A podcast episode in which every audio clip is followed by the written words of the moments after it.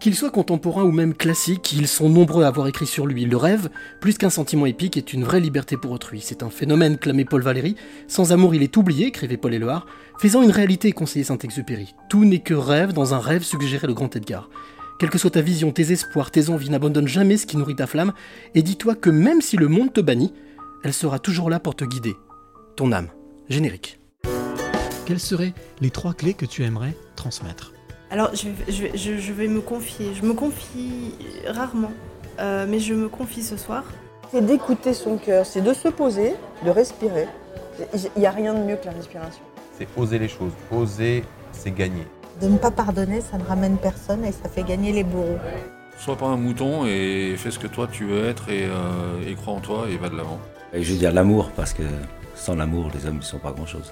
Il faut être sûr de soi et se, répéter sans cesse que je suis euh, le maillon fort et je dois impérativement laisser la trace de mon passage sur cette terre.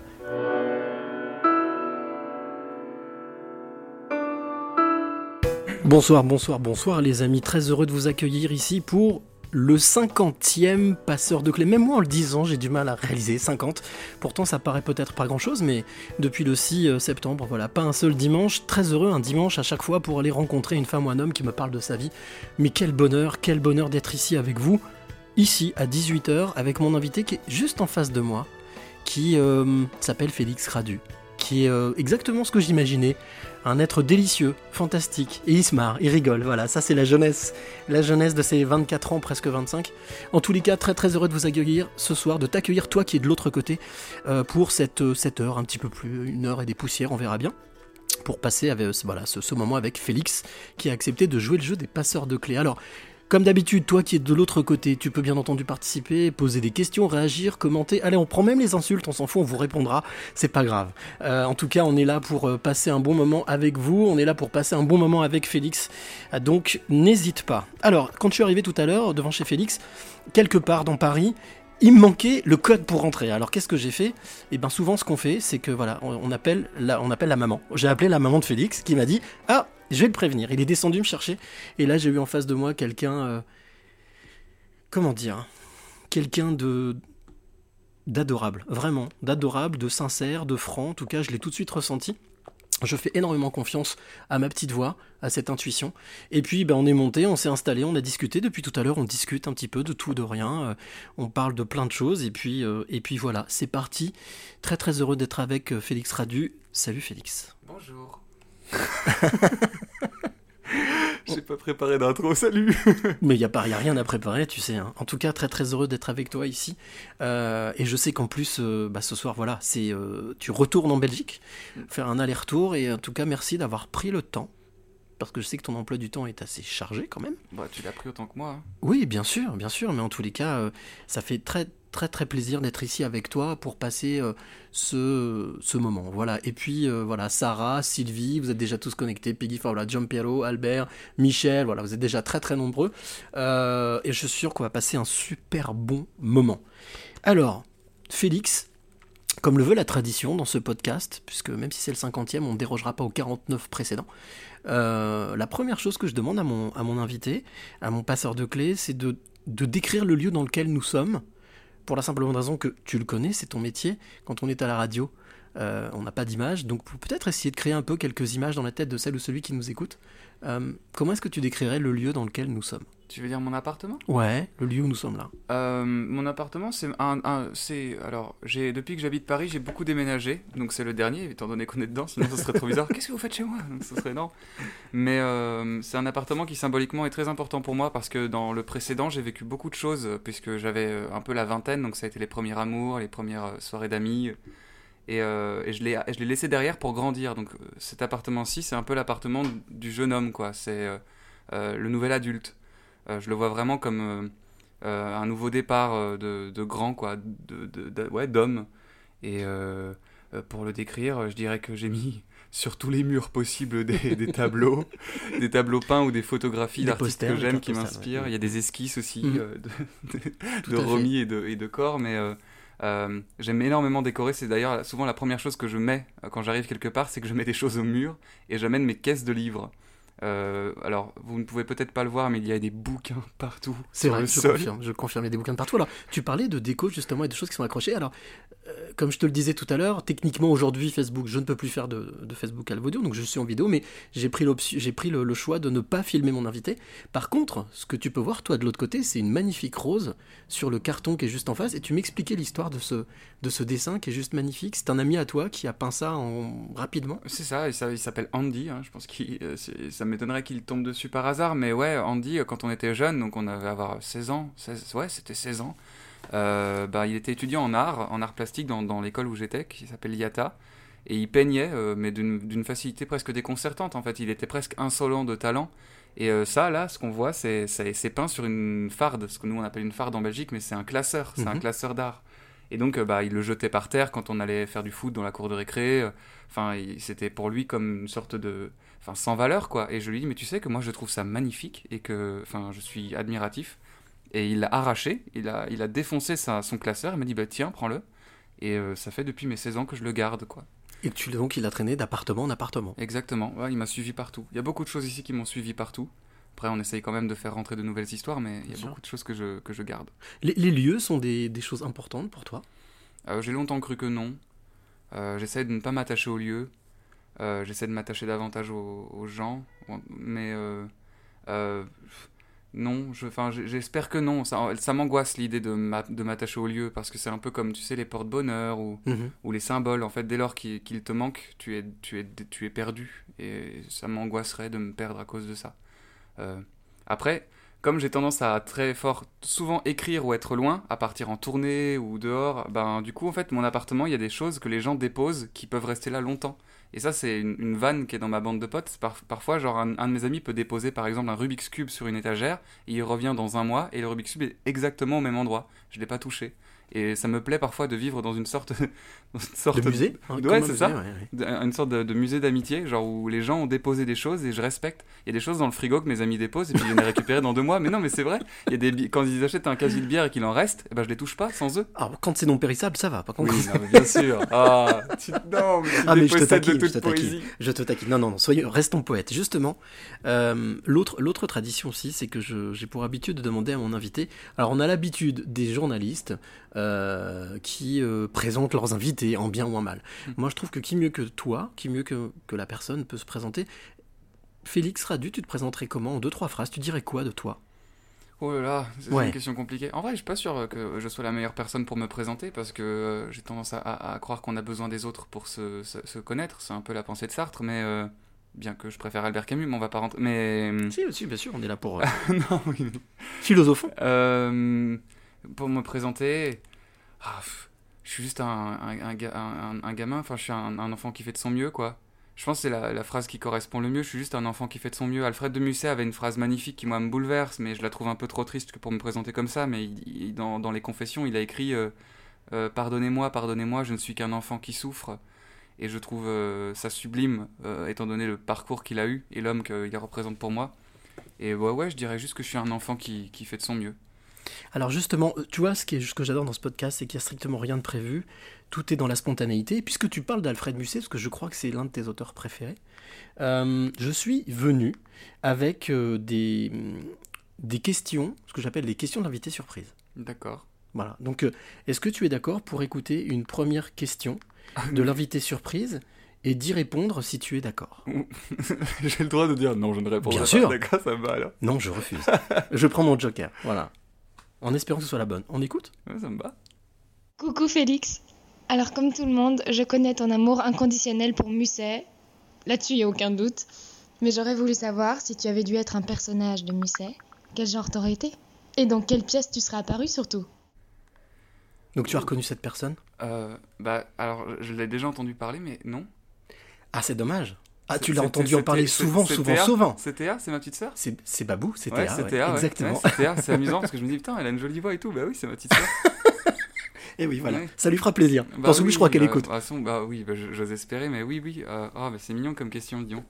Euh, donc quel genre de quel, quel personnage j'aurais été Et d'Alfred de surtout, dans Musset quelle, euh, dans quelle pièce? C'est ça, dans quel, dans Bah, quel livre? Alors ils se répondent tous un peu les personnages d'Alfred de Musset parce que bah, un auteur ne peut qu'écrire sur lui. Enfin après il- euh, Alfred de Musset il commence ses confessions en disant pour écrire l'histoire de sa vie il faut d'abord avoir vécu. Aussi n'est-ce pas la mienne que je raconte ici mais euh, euh, moi il y a un personnage qui, enfin il y en a deux qui me bouleversent énormément dans, dans Alfred de Musset c'est Célio et c'est Fortunio qui sont deux personnages terribles de de de, de, de- pathétisme, mais c'est du pathétisme au bon sens du terme. Mhm. C'est-à-dire qu'ils sont, ils sont tellement amoureux, mais d'une manière si pure et si naïve, qu'ils sont dans... euh, pour, euh, je sais pas, on peut s'attarder que sur un seul, par exemple, on peut s'attarder sur euh, Fortunio, qui, est- qui, qui s'appelle, la pièce s'appelle Le Chandelier, et en gros, Fortunio est très amoureux d'une femme qui s'appelle Jacqueline, qui a un amant, elle, euh, en plus de son mari, et elle décide, euh, pour à ne pas attirer les soupçons sur son histoire extra-conjugale, de prendre un faux amant. Et donc elle tombe sur Fortunio qui lui l'aime pour de vrai. Mhm. Et Fortunio du coup se retrouve du jour au lendemain dans les bras de la femme qu'il aime depuis toujours, sans se rendre compte un seul instant qu'elle lui ment. Et un jour, évidemment, il se Ah. retrouve dans, dans une armoire et il voit la femme qu'il aime plus ou moins couchée avec son, son vrai amant. Et là, c'est la descente aux enfers pour lui parce qu'il se rend compte que les- euh, son amour lui ment. Et c'est et il a un- une tirade, un monologue dans une scène qui est. Mais D'ailleurs, regarde, je l'ai là. Euh, je, peux, Exact. je peux te montrer, tu vois, le livre sous, Ouais. la, le livre sous la bougie. Ouais, je l'ai- tout à fait, je ouais, l'ai tout à fait. tellement lu que tu vois le passage noirci, tellement je l'ai lu. ok, exact. Exa- oui, effectivement, je vois, c'est noirci, ouais, tout à fait. Et ben, c'est là, c'est ce passage-là. Alors, juste pour répondre à- aux personnes qui, qui sont en train de commenter, Nathalie demande pourquoi on ne vous voit pas? Alors je réexplique le principe. je réexplique le principe. Je pense que Nathalie n'était pas là au début. En fait, normalement, Nathalie, c'est un podcast audio. Seul problème, c'est qu'on s'adapte techniquement à ce que euh, ben, la technologie ou les GAFAM nous, nous, donnent. Jusqu'à maintenant, je pouvais faire des podcasts audio, live audio, mais maintenant, je ne peux plus. Euh, ça, a priori, ça a été supprimé, je ne sais pas. Donc du coup, j'ai gardé l'option de rester en audio avec la voix, parce que comme ça, j'espère que vous allez pouvoir vous plus vous concentrer sur ce que sur ce que raconte nous, nous, nous donne et nous livre Félix. Voilà. Euh, tu parlais de cette histoire, justement, euh, de cette histoire euh, romanesque, romantique et en même temps pathétique. Tu, as des, tu as des auteurs, mis à part Alfred de Musset, comme ça, qui ont marqué ta jeunesse, qui t'ont marqué, qui t'ont... Bah oui, j'en ai plein. Ouais. J'en ai plein. J'ai des auteurs qui m'ont marqué, puis j'ai des livres qui m'ont marqué, parce qu'on n'est pas toujours obligé d'aimer l'auteur. On peut aussi aimer un instant de génie qu'il a eu, puis s'en détacher sur la longueur. Mais euh, Kundera, Kundera, c'est un auteur qui, moi, me passionne, et je trouve qu'à chaque fois qu'il écrit quelque chose, c'est sublime de, vérité, quoi. C'est un grand auteur.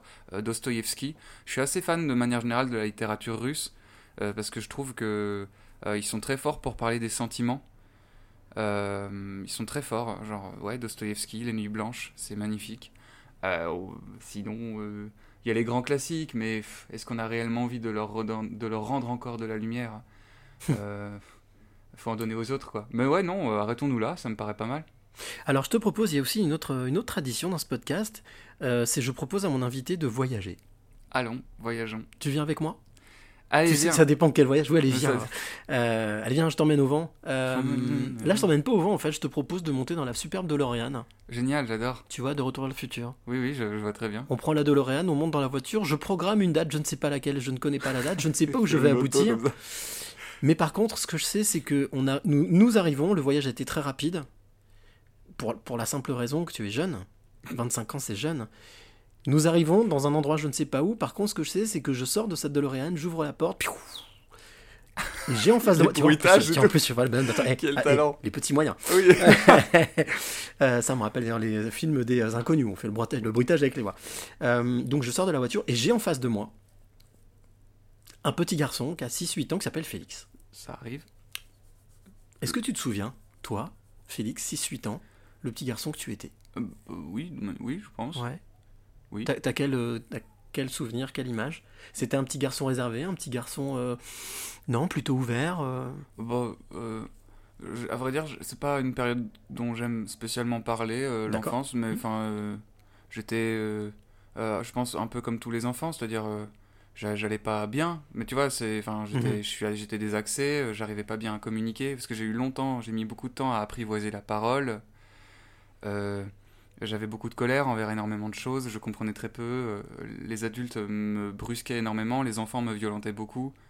Euh, j'ai pris beaucoup de claques, euh, des claques volontairement agressantes, comme certains élèves dans les cours de récré, ou, des claques totalement euh, bienveillantes, comme ce que a pu me donner mes parents en voulant m'aider, mais sans comprendre vraiment comment m'attraper, quoi. Et donc, euh, je dirais que je préfère. ma, ma vie a, a réellement commencé, si tant est qu'elle puisse commencer un jour, le jour où j'ai réussi à, à me mettre mes parents dans mon équipe et, où, j'ai trouvé euh, ce pourquoi je, je voulais me lever le matin, quoi, c'est-à-dire faire du théâtre. Euh, Jusqu'à mon tout premier cours de théâtre, ma, ma vie n'est n'est qu'un n'est qu'une nuit euh, sans étoiles, quoi. Genre, j'ai rien à. C'est pas bien, quoi. Est-ce que, est-ce que, la, est-ce que, la, est-ce que du coup ça explique ta passion pour la lecture? Oh, bah, Tu peut-être. t'es oui. réfugié dans la lecture ou, euh, ou en tout cas tu t'es passionné pour la lecture parce que peut-être ça te permettait aussi de voyager, de d'être un petit peu dans ta bulle. Euh, Bah, quand on dit dans ta bulle, j'aime pas trop ce mot, mais bon. Oui. euh, Bah, c'est pas. En fait, je suis pas tellement passionné par la lecture de manière générale. Je suis davantage passionné par la littérature et par les auteurs. Enfin, c'est pas, c'est pas la même chose, alors que ça peut paraître la même chose. Mais euh, en soi, m'asseoir quelque part et rester immobile pendant une heure, c'est pas ce qui me passionne le plus. C'est juste que les histoires me bouleversent et le vertige dont parlent certains auteurs, je le partage et Mm. c'est une sensation formidable que de lire quelqu'un qui est mort aujourd'hui. Par exemple, on va retourner sur Alfred de Musset, mais c'est parce que c'est un auteur qui m'a beaucoup bousculé. hein. Il, a- il a écrit dans La coupe et les lèvres, il a écrit Je ne veux pas mourir. Et ça, ben, ça, ça paraît bête, mais genre, je ne veux pas mourir. Et cet, cet homme-là aujourd'hui est décédé, quoi. Et euh, il dit euh, Regarde-moi, nature. Et tu sais, ce sont deux bras nerveux que j'agite dans l'air. Et je trouve ça tellement sublime d'impuissance face à l'univers de dire Eh oh, je veux pas être là, genre. Et c'est ce que je partage et c'est ce qui, moi, me bouleverse. Et c'est pour ça que j'aime la littérature. Parce que ce frisson-là, on l'a pas dans les films, on l'a pas dans la musique. On en a d'autres, évidemment, bien sûr. Mais la, la littérature, c'est tellement plus intime, t'as l'impression de partager une expérience tellement personnelle. Euh, donc, euh, sinon, la littérature, non, quand j'étais petit, je lisais pas beaucoup. J'étais un enfant comme tout le monde, j'adorais les jeux vidéo, j'aurais adoré avoir beaucoup plus d'amis. Euh, c'est juste que la vie s'est faite comme ça et que j'étais très particulier et que quand on est petit, la particularité, c'est pas spécialement ce qui, te- ce qui fait bander le plus son entourage. D'ailleurs, j'ai vu que la- les jeux vidéo, t'es resté dessus. Tu, tu- Oh, bah oui. y a là, j'ai vu la, la- la petite manette de la, Oui, de la Play qui est là. Oui. Euh, dans, dans cette littérature, généralement, quand tu dis, bon, tu as grandi, etc., tu parlais de cours de théâtre. Ça, c'était quoi? C'était plutôt vers l'adolescence? Euh, oui, j'ai commencé à les faire à 17 ans. 16 ans, 16 ans, 17 ans. C'est là où j'ai découvert le théâtre, enfin les cours de théâtre. C'était une volonté, enfin, c'était plus fort que toi? C'est quelque chose que, que tu entendais, euh, on va dire, vrombir du fond de toi, enfin, venir, ou c'est quelque chose que tu as découvert euh, grâce à des amis Oui, grâce c'est à- ça. C'est par- en- euh, quand j'ai donc quand j'étais petit, j'étais dans une école terrible que dont je déteste encore euh, le souvenir et euh, j'avais dit à mon père, papa, j'aimerais j'aimerais partir, j'aimerais faire de l'art. Je savais pas encore bien quoi, mais je voulais faire de l'art, de l'art. Et mon père m'a dit, ok, tu vas aller faire de l'archi- de l'architecture parce que ça, ça, c'est au moins c'est de l'art utile. Et il m'a changé d'école, il m'a mis à l'IATA du coup en option art graphique pour faire architecture. À Namur, c'est tous en Belgique Oui, oui. D'accord. Parce que je suis, je suis belge. Bien hein. sûr, oui, non, bien sûr, Mais- oui, oui, bien sûr. Et, euh, et une fois arrivé là-bas, euh, ça se passait pas bien. Alors mes professeurs le- lui ont dit, écoutez, ce serait pas mal de, de le rediriger vers quelque chose de plus manuel parce que votre enfant il est bien gentil mais c'est pas un grand intellectuel. Et euh, mon père du coup est rentré et m'a dit, je veux plus jamais entendre ça, d'accord? Euh, Toi et moi on sait que genre euh, t'es loin d'être teubé, alors tu vas te presser quoi. Et déjà c'était un profond manque de respect pour toutes les personnes qui font des, travail, des travaux manuels. Mhm. Ce sont loin d'être des gens bêtes, donc je, détestais énormément cette professeure de français. Et puis on m'a bougé en art plastique pour faire euh, peintre. Et pareil, mauvaise note, euh, les professeurs ont dit on va peut-être le bouger. Et en fait, entre-temps, dans la cour de récréation, j'ai rencontré des jeunes gens qui répétaient du théâtre. Et euh, ça me paraissait être un jeu, euh, mais qui, me- qui me procurait beaucoup de plaisir. Quand on était en cours de récré, j'attendais que ça, qu'ils répètent les textes et que je leur dise Tu devrais dire ce sens-là un peu plus haut. Et à ce moment-là, tu devrais rire. Ce serait tellement plus fort. Et, euh, et en- et- et en fait, instinctivement, c'est des choses qui me venaient sans qu'on me, de- de me le demande. Et j'ai rejoint la bande et je passais toute, tout mon temps libre, je le passais dans cette classe-là, qui était la classe de théâtre. Et j'étais presque un élève pas dans la classe, quoi. Tu te Et- souviens de l'émotion qui te traversait à ce moment-là Bah. qui, qui te qui t'habitait quand justement tu en fait tu, tu as commencé plus d'abord comme un presque un metteur en scène Euh, oui, bah, c'est ça. Ouais. Au début, j'étais clairement euh, une sorte de metteur en scène, de directeur artistique. Après, j'étais davantage un spectateur aussi, un spectateur Mhm. actif, parce que c'était eux qui avaient les codes, c'était eux qui avaient. Mais j'étais passionné par ce qu'ils par ce qu'ils se disaient, et je savais que c'était ça que je voulais faire. Et euh, ouais, j'étais juste passionné. C'est c'est le mot, quoi. C'est avec toute la douleur ou tout le plaisir que ça peut représenter. Et puis, ben, je me suis inscrit à l'examen d'entrée, euh, j'ai été reçu, et, et à partir de là, en fait, les notes ont explosé euh, partout. Enfin, sauf dans les cours généraux comme le français, les maths, etc. J'ai toujours été un très mauvais élève, mais euh, dans les cours de théâtre, en fait, bah, je me tapais des 19, euh, Mm. euh, ce qui ne m'était jamais arrivé. Et il y avait des élèves qui, qui venaient me dire euh, Oh, c'est formidable ce que tu fais. On ne m'avait jamais fait de compliments. Enfin, et, et- et toutes mes fragilités, tous mes défauts se sont avérés des qualités. Et c'est là que j'ai fait Ok, en fait, c'est là, je suis davantage à la vie au théâtre. Et c'est là que tu as compris. Oui. Oui. Il y, a- y y Arthur qui nous dit Bonjour Félix, merci infiniment pour l'inspiration que tu fais émerger en moi. Tes écrits m'ont redonné envie d'écrire. Tu m'as permis de réaliser ce qu'était réellement la littérature avec une réelle simplicité. Tu parles très souvent de ton enfance. Si tu pouvais la revivre, tu changerais quelque chose? Hmm. Question bateau, hein, c'est toujours. Oui. ouais. Oh. Mais elle vient de tomber, c'est pour ça que Oui, je. dis. je comprends. Bah, merci. euh, Ça me fait plaisir de lire que tu t'es remis à l'écriture. euh, prends du plaisir, mais euh, non, je changerais pas grand-chose. euh. Après, c'était difficile à vivre et je te cache pas qu'il y a- il y, a plusieurs moments où j'aurais bien aimé cesser d'être moi, mais non, je me dis qu'aujourd'hui, j'ai la sensation d'être une belle personne et je pense que euh, si j'ai la notion du, du mal que ça peut représenter de, de- de mal parler ou de... c'est parce que je l'ai moi-même vécu. Je pense que quand tu te fais casser, euh, il y a deux manières de réagir. Soit tu décides de casser à ton tour, soit tu veux que plus jamais personne ne prenne une fissure, quoi. et j'ai la sensation que j'ai pris tarot et tarif pour pas grand-chose longtemps, mais que j'ai tenu bon. Le voilier, il a pas craqué. Et aujourd'hui, la mer est calme. Donc, euh, je ne changerai rien parce que bah, tout ça, ça fait des belles histoires. Et puis ça fait des, des sacrés vertiges euh, qui me permettent d'écrire aujourd'hui et qui me permettent de savoir à quel point quand quelqu'un pleure, eh ben, il, faut, il faut le respecter et le prendre dans ses bras. Tu, tu fais partie de ces personnes qui euh, pensent qu'effectivement les, les mots, euh, les mots ont une force et la pensée a une puissance. Bien sûr, bien sûr. C'est la, la violence euh, lyrique peut être aussi forte que de la violence physique. Les mots blessent autant que les, les coups. Et ça, c'est quelque chose auquel tu fais énormément attention. Tu fais énormément attention dans, ton, dans ta jeune carrière. Parce que tu as, donc as commencé par du théâtre, c'est ce Mhm. que tu disais. Dans le choix, par exemple, des, des pièces ou des auteurs que tu as interprétés, c'est quelque chose qui était. euh, ça t'est arrivé, par exemple, de dire non, ça, moi, euh, ça ne m'intéresse pas de, de jouer cet auteur? Tu as toujours été extrêmement déterminé dans tes choix? Euh, ben, je pense que à jouer, tout est intéressant à jouer. euh, ça, c'est- ça, ça te enrichit ta palette et euh, le jeu doit jamais être restreint. Après, évidemment, on a tous nos auteurs favoris, nos, nos- nos théâtres qui nous vont bien, mais j'ai toujours fait très attention aux mots que j'employais dans la vie de tous les jours. Par contre, dans mon entourage, après, je fais énormément d'erreurs parce que je suis très maladroit. C'est ce que je dis dans une chronique. Euh, je comprends mieux les livres que les gens. Euh, mais comme les livres c'est écrit par des gens, je doute vraiment de comprendre ce que je lis. C'est- vraiment tout, tout le- la question de mon existence. C'est que j'ai vraiment la sensation de comprendre ce qu'on me dit en littérature, mais quand les gens me parlent, j'arrive jamais à décerner, à discerner. euh, euh, je suis le roi du malentendu. Tu vois, les, les gens qui font. tu- genre. Enfin, j'arrive pas, je trouve pas évidemment de- d'exemple concret, mais ça m'arrive souvent de de pas cerner les seconds degrés ou De dire quelque chose et que la personne comprenne autre chose alors Oui. que tu voulais pas du tout dire ça. ou l'inverse, ou quand elles disent quelque chose et que moi je comprends totalement le premier degré, puis on fait mais mec, pas du tout, c'était une blague. Ah ok, c'est une blague.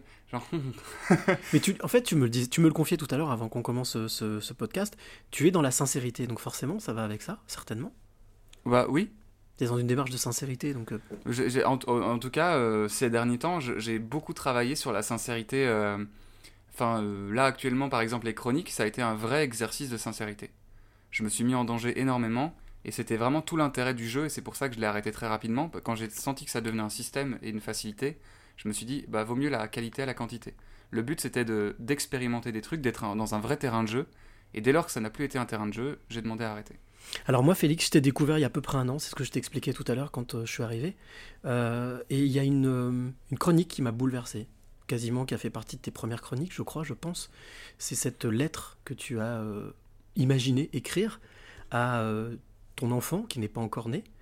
Est-ce que tu es d'accord pour qu'on la réécoute? En Ou est-ce entier que ça te... Ouais, en entier. Ça me, ça me gêne pas, non? En entier, parce que je trouvais que c'était bien aussi pour les personnes qui peut-être ne te connaissent pas complètement, Mm. qu'elles prennent, qu'elles puissent prendre la dimension vraiment de, de, de ton, de ton univers et de ton écriture. Bah, Avec plaisir, oui, si tu veux. Bah là-bas, on l'écoute, et puis j'en profite pour saluer aussi mes, mes collègues, mes confrères, consorts que je ne connais pas, mais de l'RTBF, Ah qui oui, ont fait partie de tes, euh, de tes équipes, de tes, des personnes avec qui tu as travaillé. oui, oui, on les salue.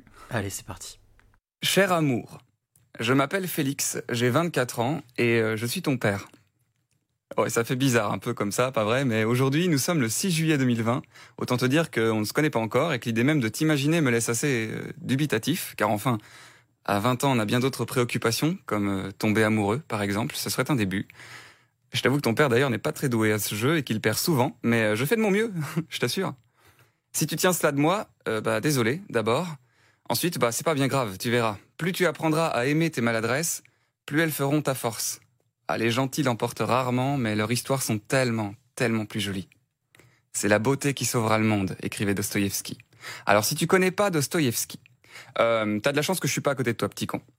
C'est un vieil auteur russe, très cool. Lis-le un de ces quatre, tu verras, ça va te plaire. Bon là, c'est pas ton père qui te l'ordonne, disons plutôt que c'est moi qui te le propose.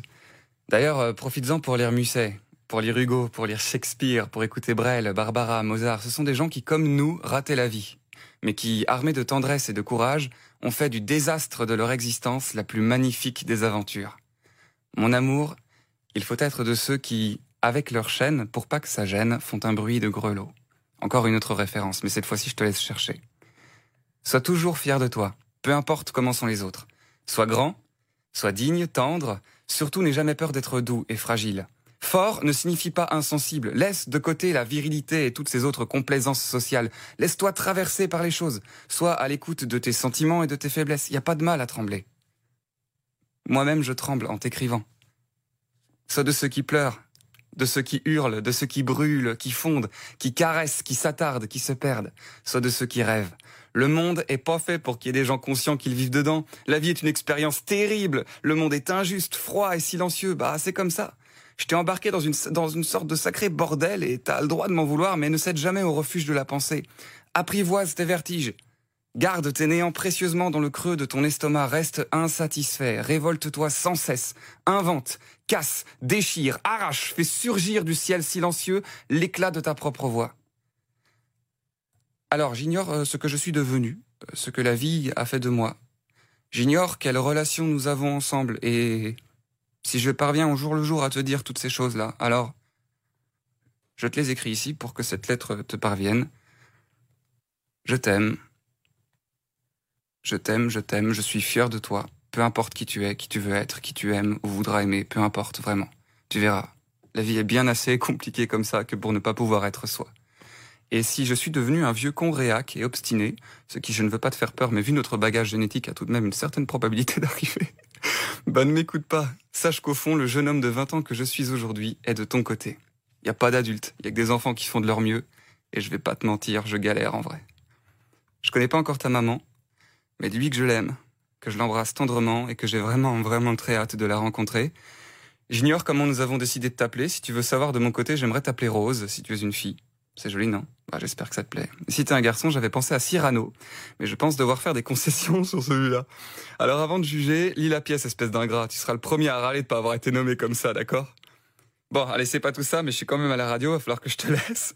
Oui, je sais, c'est un peu court, mais je pars pas vraiment. Hein. Au moment où tu lis ces lignes, moi, je suis sans doute quelque part, là en bas, dans le salon ou dans la cuisine, en train de taper d'autres trucs sur mon clavier. Alors n'hésite jamais à venir m'interrompre et venir me parler, hein. De tout, de tes bêtises comme de tes succès. Je serai toujours ravi de t'écouter. Je te laisse, ou plutôt m'en vais te retrouver. Tendrement, ton père.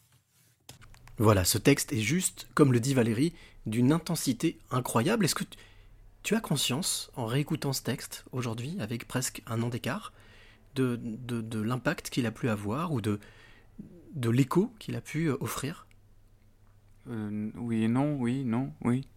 Enfin, je, me rends bien compte de par les messages que j'ai reçus, les retours, et puis bah, le fait que ça euh, ait bouleversé ma carrière artistique, que, effectivement ça a pu parler, c'est important, euh, mais euh, j'ai pas la, sensation euh, d'une transcendance comme je, j'en lis parfois dans la littérature.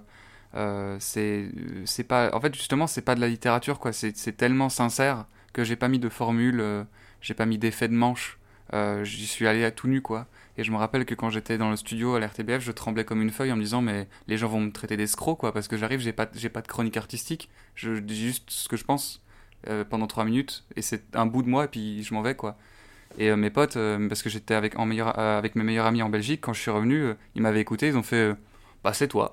Ça marche ou ça marche pas. C'est sympathique, remarque. Oui. Ils sont tellement habitués au final. Oui, oui, et ça les faisait beaucoup rire. Ça les faisait beaucoup rire. Ils, ils m'ont vraiment appelé l'escroc. Ils ont fait t'es un escroc, t'arrives et tu fais et tu parles de toi quoi. Et, et c'est beau quand même, genre. Et euh, euh, pour être franc, euh, les toutes parce que ça c'est la deuxième chronique. D'accord. Et la toute première chronique, c'était un peu dans le même ton. Je parlais d'amour. J'avais partagé un texte, un, un poème, et la RTBF m'avait appelé en disant écoute, tu écris très bien, mais c'est pas ce que les gens veulent entendre. nous, on veut de l'humour, on veut de la politique. On enfin fais quelque chose de plus jeune quoi et, euh, et, et, en fait ce sont les gens ce sont les retours des gens sur, sur internet qui ont repartagé on a fait un million de vues euh, qui, qui, qui, ont euh, qui ont fait plier la, la radio, ou enfin pas plier, mais lui ont fait rendre compte qu'il y avait totalement des, des, des, public des- ça. des- ouais, c'est ça, Mhm. des auditeurs, et qui, au contraire, faut arrêter de les prendre pour des gens bêtes ou pour des gens euh, qui veulent rire tout le temps, machin, et que la tendresse, elle a sa place à la radio. Et donc euh, c'est un combat gagné, quoi, parce que c'était un pari. Même moi, je, je, je- je savais pas trop ce que j'allais faire, quoi. Exercice. Je, je savais pas à quoi ça devait ressembler. On va jamais aussi loin que quand on ne sait pas où on va. Je suis venu avec ce que j'étais et ça a fonctionné. Au final, ce qui est incroyable dans ce texte, c'est qu'il est terriblement d'actualité. Et je le trouve aussi effectivement euh, bourré d'authenticité. Je pense que c'est euh, l'authenticité ce qui touche au cœur, ce qui, ce qui va directement droit au cœur, et certainement ce que t'aimes dans la littérature. Personnes qui se mettent devant leur feuille, qui écrivent et qui ne, qui ne réfléchissent pas. Oui, oui, oui. oui. Ben, C'était très important pour moi que cet espace-là, qui, qui, qui représente 4 minutes par mois, euh, qui, eh ben, je les prenne pour être vrai et sincère et que je puisse me permettre. Parce qu'il y avait zéro autre média où je pouvais l'être. Parce qu'en spectacle, t'es dans ton personnage. Mhm. Euh, quand t'es sur les réseaux, bah, c'est compliqué, t'as une distance. Et je voulais que cet espace-là qu'on m'offrait pour la toute première fois de ma vie, où on m'a dit carte blanche, je le prenne pour être moi. Et qu'on arrête de me forcer à soit être comique, soit être machin. Je- et et- et c'était vraiment une volonté. Et d'ailleurs, c'est tr- c'est très drôle parce qu'au fur et à mesure, il y a des gens qui ont dit en fait, c'est pas possible, euh, il ment. Genre, il y a des gens, je voyais des commentaires de gens qui disaient, il, il crée un personnage. Bah non, en fait, pour de vrai. C'était toi. C'était pour de vrai, oui, effectivement, c'est moi. Alors évidemment, on peut me trouver bancal, tu vois, on peut me trouver à côté. pas, moi, ouais. Mais, mais, euh, mais ouais, je n'ai pas menti, quoi, un seul instant. Est-ce qu'au final, tu as eu la sensation que c'était aussi un peu trouver un équilibre entre ce que tu fais sur scène, où là, effectivement, il peut y avoir plus du personnage ou de l'écriture, ou peut-être même que ça t'a donné envie d'être encore plus toi sur scène? Oh bah euh, oui, oui, mais je pense qu'il y a un décor pour tout et c'est important d'expérimenter un tas de choses et j'ai envie de jouer des personnages parce que finalement les personnages sont jamais très loin de nous-mêmes, mais, Mm. mais euh, c'est important de réussir à, à, déf- à défendre des décors où tu peux être tout et rien quoi. Et euh, cet espace-là où j'ai pu être moi, le temps de quelques mois, ça a été formidable euh, en tant qu'expérience personnelle parce que ça m'a fait grandir et puis bah ça a touché beaucoup de gens et tant mieux quoi. C'est une expérience que tu aimerais revivre, si on te, le- si on te la propose? De refaire des chroniques? Ouais. Là tout de suite, pas tout de suite. J'ai d'autres projets qui me demandent beaucoup de temps. Et puis euh, je trouve que la, la- la chronique, c'est un peu un format compliqué parce que ça représente si peu de travail pour une si grande audience. Et, et j'ai- j'étais très frustré de ça, de voir que, euh, tu sais, quand tu montes un spectacle, ça représente parfois trois ans de travail. Et, euh, et une chronique, bah, ça représente une heure et demie d'écriture. Et de savoir que ton spectacle, il a été vu par 250 personnes et que ta chronique, elle a été vue par 10 millions de personnes, bah, il y a comme, tu vois, j'avais la sensation d'avoir fait une entrée pour faire patienter, que les gens fassent, elle est super ton entrée. Je fais, oui, mais il y a le plat. tu sais, j'ai fait à manger pour de vrai. Et donc j'avais envie de, de dire à tous ces gens, mais venez voir mon vrai travail, parce que ça, je l'ai écrit en une heure et demie. Alors je suis très touché que ça vous plaise, et évidemment, c'est sincère, mais je peux faire mieux, quoi. Je, je Mhm. peux écrire davantage quand on me laisse plus de temps. Part de frustration Ouais, il y avait une part de frustration. Je voulais montrer plus qu'une simple chronique, plus que trois minutes. Je voulais montrer quand je- euh, tout peut se répondre et qu'il y a des sens cachés, des trucs. Enfin, voilà quoi. Bon, écoute, ce que je te propose, ça fait déjà un petit peu plus d'une demi-heure qu'on est tous les deux. Je te propose de faire une petite parenthèse musicale. Je t'en prie. J'ai pour habitude chaque euh, semaine de mettre en avant euh, un talent, une auteure ou un auteur, compositeur, interprète. Euh, là, il s'appelle Will avec son groupe Les Shirkers. Alors, je me suis dit que ça pourrait certainement. Ça s'appelle Out of My Mind. Alors, c'est un gros jeune groupe. Il faut se dire que Will, mais j'en parlerai, je dirai quelques petits mots juste après, a 21 ans. Et voilà, on écoute. On se retrouve après, ça te va? Bah oui. Allez, c'est Non, parti. ouais. Non, je veux pas.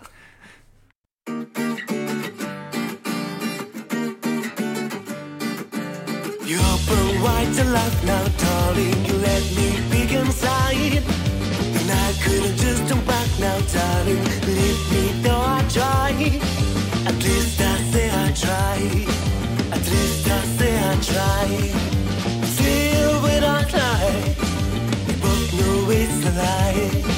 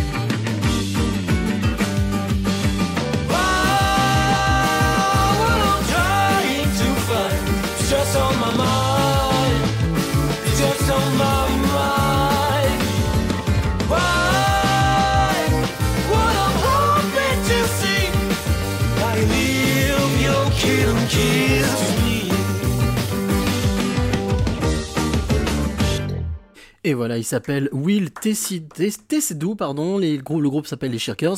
Alors pourquoi est-ce que je parle de Will? Parce que Will a 21 ans, il est passionné par le rock des années 70, 80, enfin, il aime un petit peu tout ce qui est un peu rétro, ce qu'on pourrait appeler rétro, mais ce qui est pas si rétro que ça. Et surtout, il dit pour lui, la musique c'est la vie. Euh, il est d'une maturité incroyable. Il a 21 ans simplement. Et euh, bien justement, ce sera mon invité dans Un jour une clé. C'est demain, demain matin, pour en savoir plus sur Will, Will Tesdou, ce, ce jeune homme talentueux. Euh, bien, c'est rendez-vous demain sur cyrilichamp.com pour écouter son témoignage, son interview. Voilà. Est-ce que ça, c'est le genre de musique qui te plaît? Ah oui, moi j'aime beaucoup, hein, je trouve ça trop bien, bravo euh, Will.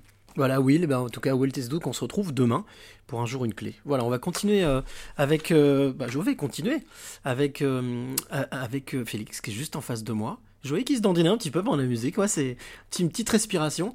On parlait de, de scène, on parlait de spectacle. Aujourd'hui, ta vie, elle se ponctue euh, au travers de quoi? De quelle expérience? De... Alors, tu viens de finir, tu as fini euh, plusieurs, euh, on va dire, clips, plusieurs podcasts, vidéos, plusieurs scénettes que tu as fait avec France Télévisions, enfin sur Lumni, sur, sur la littérature classique. Oui, c'est une série de, de 20 épisodes. Ouais. C'est quelque chose dans lequel tu t'es, tu t'es amusé, t'as pris du plaisir ou pas? Mhm, Oui, c'était chouette, c'était une expérience. Euh, en plus, ce, ce projet, on le portait depuis deux ans, donc on l'a, on l'a défendu bec et ongle, et, et c'est, et c'est trop bien que ça ait pu se faire enfin. Euh, en plus, euh, France Télé m'a fait confiance, parce que finalement, sur la relecture, ils ont pas trop corrigé de choses, ils m'ont un peu euh, laissé patte blanche, donc oui, c'était une bonne expérience. Les timings étaient très serrés parce qu'on on voulait absolument que ça serve aux étudiants qui passent le bac. Et comme bah, on a eu le temps que tout France Télé, Robin Prod se mettent d'accord, bah, on avait très peu de temps. Et donc j'ai dû charbonner sévère pour que les élèves aient cette matière à, eux. quoi. Mais on y arrivé et donc je suis très fier de pouvoir offrir ça aux étudiants. Du coup, là, ça t'a fait travailler. Tu parlais de la chronique où on travaille peu pour au final un résultat énorme. Euh, par rapport à, à ton travail aujourd'hui, euh, moi, j'ai pas, je vais être très très honnête, j'ai pas vu ce que tu fais sur scène. Donc, je vais aller le voir. Je vais, j'ai envie d'aller voir ce que tu fais sur scène. Ça ressemble à quoi, Félix Radu sur scène? Euh, bah ça dépend. quand je fais du théâtre, je fais du théâtre, mais Mhm. euh, le seul en scène que je joue là, il s'appelle Les mots s'improsent et je l'ai écrit quand j'avais entre 16 et 18-19 ans. Et c'est un peu mon adolescence quoi. C'est vraiment mon adolescence. Avec le recul, je m'en rends compte aujourd'hui, c'est euh, l'enfant que j'ai été, mais en clown. euh, Il y a toutes les, les, peurs existentielles qui m'ont traversé la tête quand j'étais petit, c'est-à-dire la mort, le temps, la solitude, la folie, l'amour. Et tout ça euh, est traduit avec beaucoup de jeux de mots, parce que quand j'étais petit, j'avais beaucoup d'humour. euh, euh, dès que j'avais peur ou dès que je, me, faisais des jeux de mots, j'étais un peu le, nul qui fait pot, pot, pot, tu sais. Et c'était mon. Bah, ouais, tu- ouais, vraiment. C'était un peu mon système de défense, quoi. C'était comme ça que je m'é- j'évacuais le stress. Je faisais des blagues. Et j'en fais encore aujourd'hui. Euh, je m'en ra- m'en rappelle. T'adores, t'adores faire des blagues? Bah, c'est pas que j'adore, c'est juste que c'est vraiment mon système de défense. Quand j'ai peur ou quand je sens qu'il y a un malaise, je fais une blague. Ah, d'accord. Et, ok. et- et c'est pas toujours à propos. Mais euh, je sais que ça faisait beaucoup rire. euh, ma, ma première histoire d'amour, quand on s'est séparés, quand on s'est séparés, c'était triste et c'était chagrin et on était en train de se déchirer. Mais je faisais des blagues et en fait, elle riait en pleurant. Elle me disait Mais tu sais que t'es le seul homme au monde qui peut être quitté et de rire. Et genre, on se tapait des barres alors qu'on pleurait, quoi. Et c'est parce que j'ai besoin que ce soit toujours euh, drôle. Enfin, faut que ça.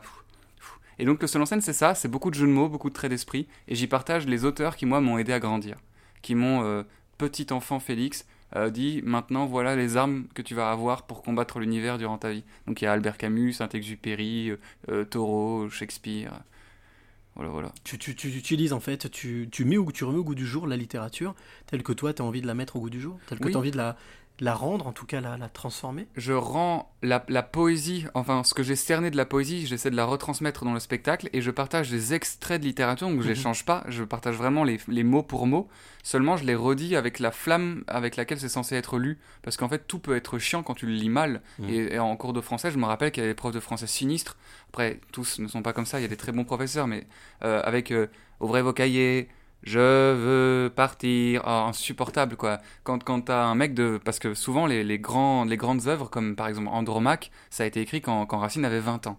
Et donc ça doit être lu par, par, par le 20 ans quoi. Peu importe l'âge que t'as, mais il faut que ça, ce soit lu avec la flamme, avec le désir, avec la dalle quoi. Et euh, la poésie, c'est quand c'est lu comme ça, quand c'est lu euh, gourmand, quoi, quand c'est lu enflammé, c'est tellement plus léger, c'est tellement plus compréhensible, quoi. Et c'est ça qu'il faut retrouver.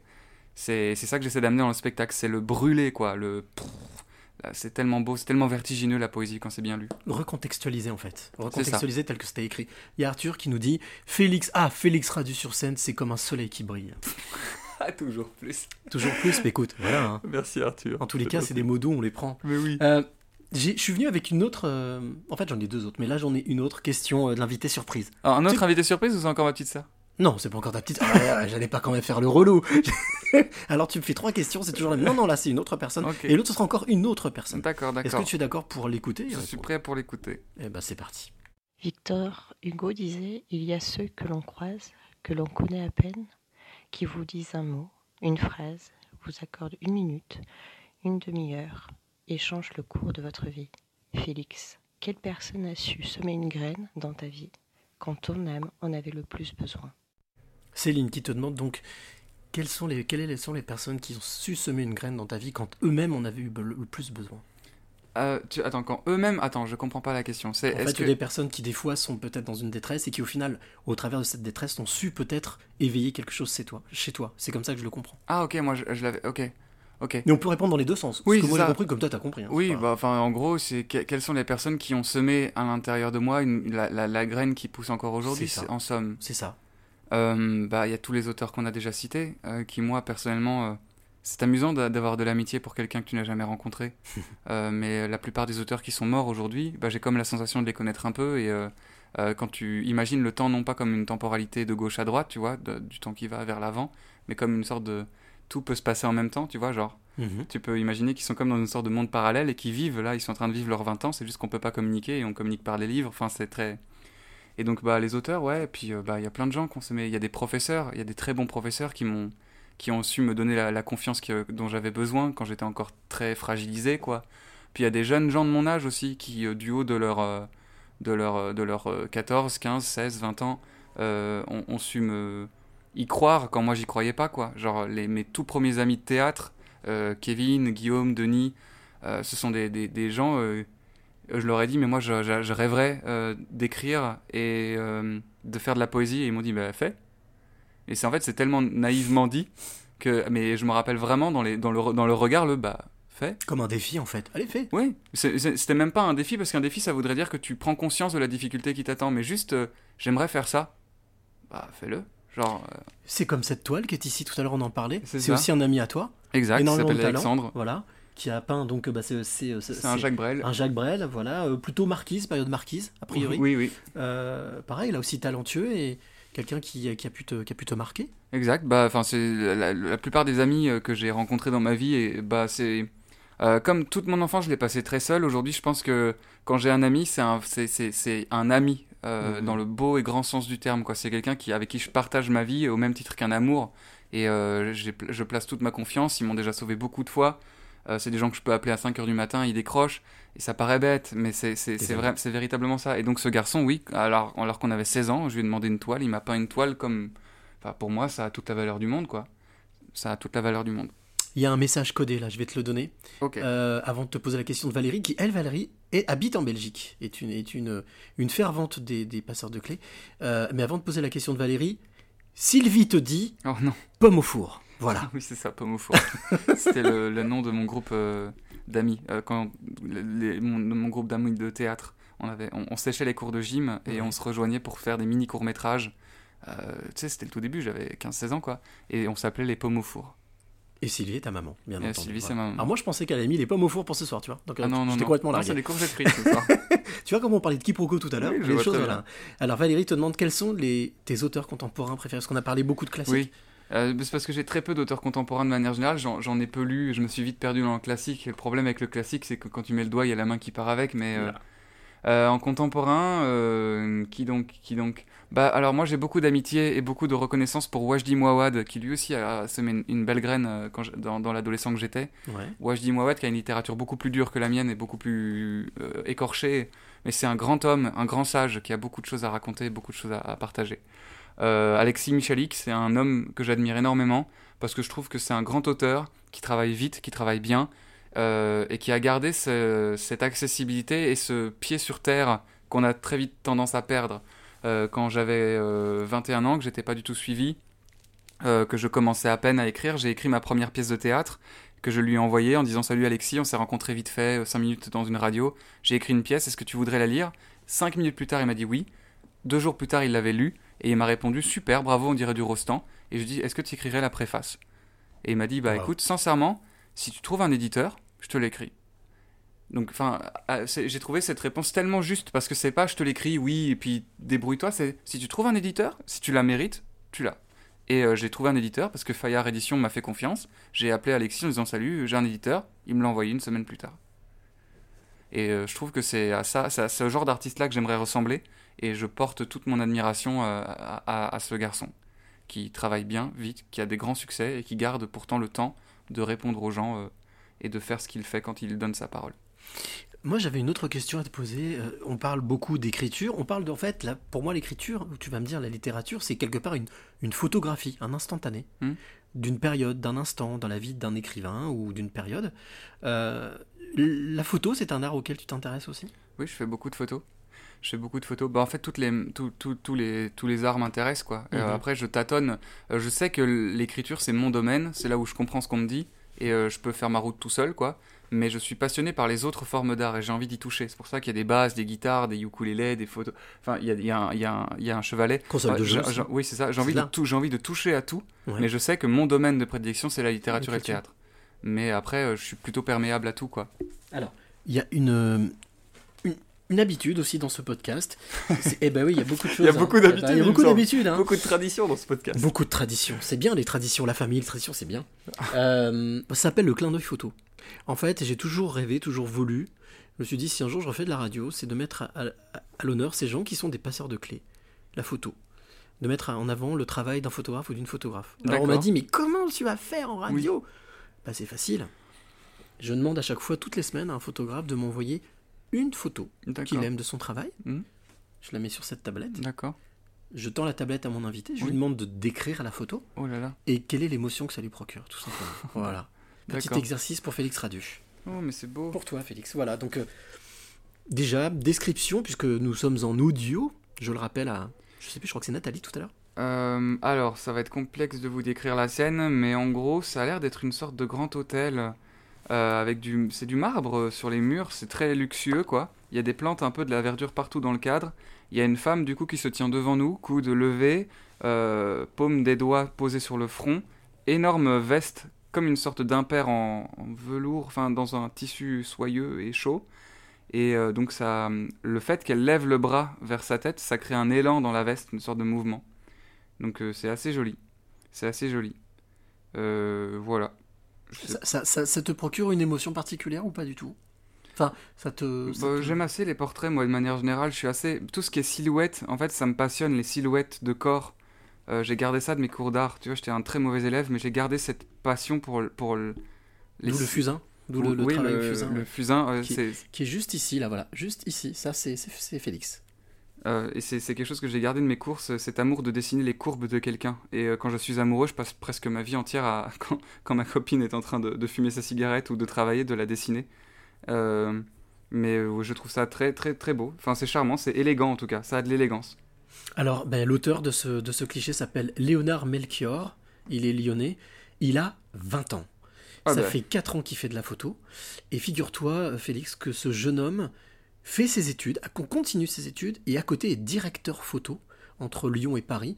Il adore les portraits, il adore mettre en avant justement les visages. Il travaille avec beaucoup d'influenceurs aujourd'hui, euh, mettre en avant justement les visages, euh, euh, les histoires.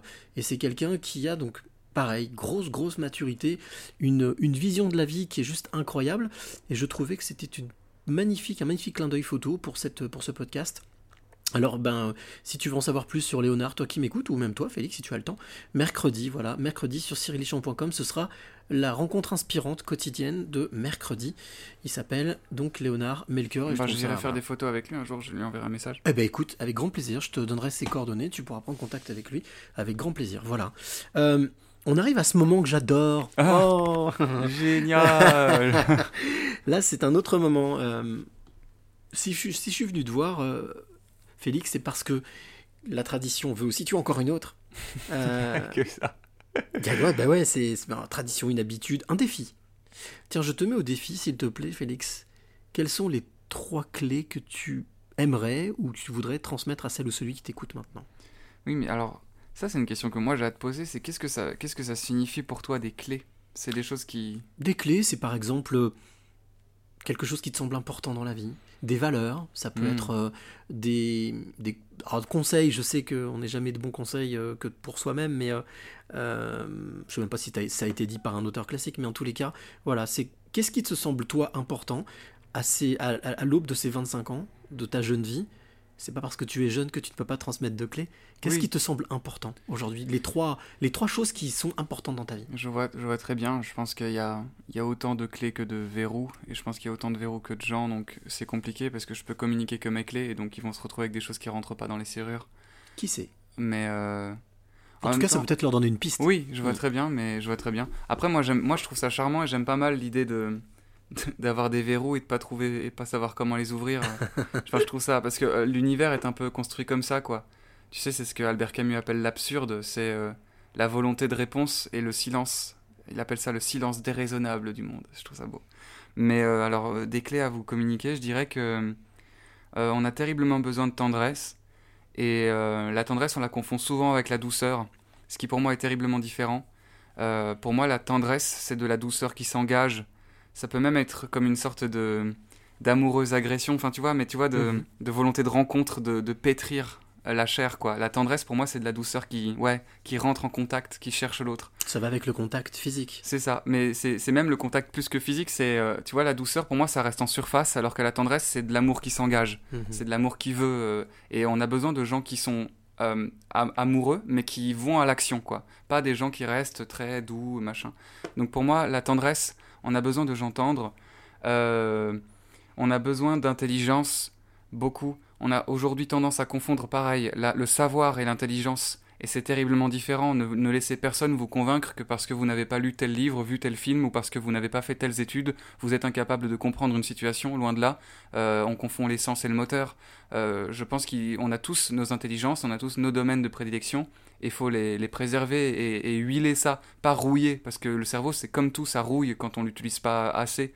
Donc euh, rester curieux et s'enrichir continuellement. Et on a besoin ouais, de tendresse, d'intelligence. Et la troisième clé, ce serait quoi? Ce serait, euh, ce serait le, le- le- le- comment la euh, l'insatisfaction. L'insa- L'insatisfaction. Aujourd'hui, on a tendance à penser que euh, le, bonheur se cache dans la dans, l'acceptation. Il y a beaucoup de, coachs de vie qui vous disent euh, oui, en fait, le jour où tu te remettras au calme, machin. Mais je pense que ce sont des bêtises, enfin, ce sont des, erreurs en tout cas. Je pense que le monde est insatisfaisant. Euh, L'univers doit nous est, d'une insatisfaction terrible et il faut pas se contenter de ça. Il faut et, et- et il faut jamais trouver une vie qui nous contente. Il faut toujours rester dans une sorte de feu ardent, de toujours vouloir plus et trouver plus, euh, être gourmand, être toujours dans une volonté de bouffer le monde et l'univers et euh, bah, c'est ce que je dis dans une chronique et je le pense très sincèrement. La vie, ça brûle et si ça brûle pas, c'est que tu vis pas. Et c'est une expérience tellement euh, fascinante et improbable que de se retrouver sur un caillou qui gravite autour de rien euh, pour une durée limitée d'environ 80 ans, que on ne peut pas se permettre que d'arriver un jour chez soi dans son canapé et se faire Oh, je suis bien. Oui, évidemment que t'es bien, mais tu pourrais, enfin, tu mérites tellement plus de l'univers qu'il faut frapper dans le silence, quoi. Il faut, faut aller, euh, faut aller dessiner des cœurs dans, les dunes du Sahara. C'est ce que je dis dans ma chronique, mais je le pense vraiment. Donc, euh, ouais, c'est ça. Il faut la tendresse, l'intelligence et l'insatisfaction. C'est drôle parce que quand je t'entends parler, alors moi j'ai l'avantage, je te vois parler, je te- je t'entends, mais je te vois. Il y a quelque chose chez toi d'incontournablement. On parlait de Brel. C'est très brelesque tout ce que tu dis. Bah, j'adore Brel, c'est un homme qui m'a beaucoup euh, fait grandir quand j'étais petit. Enfin, j'étais passionné par euh, davantage même l'homme que le chanteur, presque. Je trouve sa générosité scénique, euh, c'est une leçon de vie. Moi, toute mon enfance, quand j'ai commencé le théâtre, j'ai espéré égaler cette générosité, quoi. Se, mouiller la chemise et à la fin être comme consumé. Il faut, tu, tu peux pas sortir de scène sans, être, sans avoir mouillé la chemise. Et ça, tu peux le, le retransposer dans la vie. Tu peux pas quitter la scène de la vie si t'as pas mouillé la chemise. Et pour moi, euh, on, a tous obligé- ob- on est tous obligés de mouiller la chemise. Il faut se donner à 1000, quoi. Et l'excellence là-dedans, tu la, tu la mets où? Parce qu'on parlait, tu parlais d'intelligence. Mm. Euh, Aujourd'hui, c'est vrai qu'on est souvent confronté, sans aucun jugement de valeur, mais à beaucoup de médiocrité. Euh, souvent on dit que la médiocrité se moque de l'excellence. Euh, Est-ce que l'excellence fait partie justement de cette, de ce besoin ou de cet outil utile pour sortir de sa zone de confort et de vivre, de vivre les choses intensément? Je sais pas ce que ça veut dire l'excellence. Mhm. Je, je, sais- je sais pas. Je, euh, la médiocrité euh, Non non, plus. plus. Euh, je, je- enfin, je sais pas, parce qu'on peut y mettre tout, un peu tout. Enfin, il faut une définition claire et concrète. Les problèmes avec la langue française, c'est qu'on peut vite se perdre. La, la médiocrité, tu veux dire quoi? La médiocrité, le fait peut-être par exemple le jugement de l'autre, le jugement de l'autre euh, sans forcément le connaître, euh, Hmm. le fait de fait d'avancer des choses sans forcément savoir? Oui, oui. Bah alors, euh, euh, oui, ça c'est. Peut-être incrédulité, peut-être C'est plus? c'est- c'est ce que. c'est- Crédulité? Oui, c'est- la rouille dont je parlais tout à l'heure sur l'intelligence. euh, c'est euh, c'est la graisse autour du cœur. C'est Brel qui Mhm. disait ça. C'est la graisse Mhm. autour du cœur. Euh, comment dire Aujourd'hui, on fait peut-être un peu l'apologie de ça, mais après, euh, ce sont, enfin, pour moi, tout une fois que tu le redis avec, euh, euh, ce qu'il faut, c'est surtout pas tomber dans, dans un comment. Ce qui, ce qui arrive en fait, c'est que là, il y a une séparation entre d'un côté la médiocrité qui se complaît et de l'autre l'intelligence qui dédaigne et qui regarde de haut en disant ah les gens bêtes. Et le problème en fait, c'est que ben, on a besoin euh, de l'un pour, pour, pour sauver l'autre quoi. Euh, quand quand t'es con, t'as aucune raison d'arrêter de l'être tout seul. Enfin, t'as besoin de quelqu'un pour venir te dire hey tu mérites mieux. Et donc euh, tu régleras jamais les problèmes en prenant de haut quelqu'un ou en, l'abandonnant à son sort ou tu vois. c'est même là où c'est le plus important, quoi. T'as zéro. Je me rappelle, ça c'est ma mère qui m'avait donné cette leçon-là quand je faisais du théâtre. J'avais été joué dans un, dans un petit village, dans, une, dans un gymnase. C'était des conditions très difficiles. Et les gens, ils attendaient de l'humour euh, un peu à la, à la Jean-Marie Bigard. Et moi, je suis arrivé avec mes textes et, et j'avais dit à ma, à ma mère, en fait, je sais pas mon métier pour ça, quoi. J'aimerais tellement euh, que les gens, ils sachent pourquoi ils viennent et qu'ils ils, ils apprécient ce que je fais. Et ma mère m'a dit, mais en fait, si la culture, elle va pas là, elle va où? Et, euh, et, et- et elle avait raison. Et c'est pour ça qu'on fait ce métier, en fait. Si, elle a raison, oui. Euh, c'est dur, mais c'est là où c'est le plus important. Donc, euh, euh, la médiocrité, moi, j'ai beaucoup d'amour pour elle parce que je la comprends. Je la comprends tellement. Euh, L'inconfort, on n'est pas tous suffisamment. C'est une question de personnalité, c'est une question de parcours. euh, parfois, C'est tu comme prends une claque et tu te calmes, quoi. C'est comme dans la photo, dans l'écriture. La lumière a besoin de l'obscurité, l'obscurité a besoin de la lumière. Oui, euh, après, je suis pas certain qu'on ait toujours besoin de gens médiocres dans le monde, mais, je, mais je, je, je, je peux comprendre que euh, ça arrive, que, que ce soit confortable. Je peux comprendre qu'un jour quelqu'un s'arrête et se dise, en fait, c'est bon, je- j'ai pas besoin de plus. Et, euh, et c'est à nous, personnes euh, allumées, quoi, d'aller d'aller voir ces gens et de faire, non, allez, allez camarades, on continue. Genre, c'est bien, quoi, allez, ça fait mal, c'est pas grave, continue. Genre, Compagnon de cordée, quoi. Oui, c'est Voilà, ça. De tirer les autres vers le haut. Il y a un témoignage, et voilà mon capitaine, qui, au détour d'une phrase, d'une inspiration fulgurante, nous en sort encore une belle citation. La tendresse, c'est de l'amour qui s'engage. Te kiffe, capitaine, carpe diem, Tati Sophie. Hmm. Hmm. Bah, ça me fait plaisir. Voilà, témoignage. Euh, alors, j'ai toujours, j'adore aussi mettre en avant ce que j'appelle des coups de cœur. Alors, je suppose, je te demanderai, je te poserai la question après si toi tu as eu un coup de cœur il y a pas longtemps.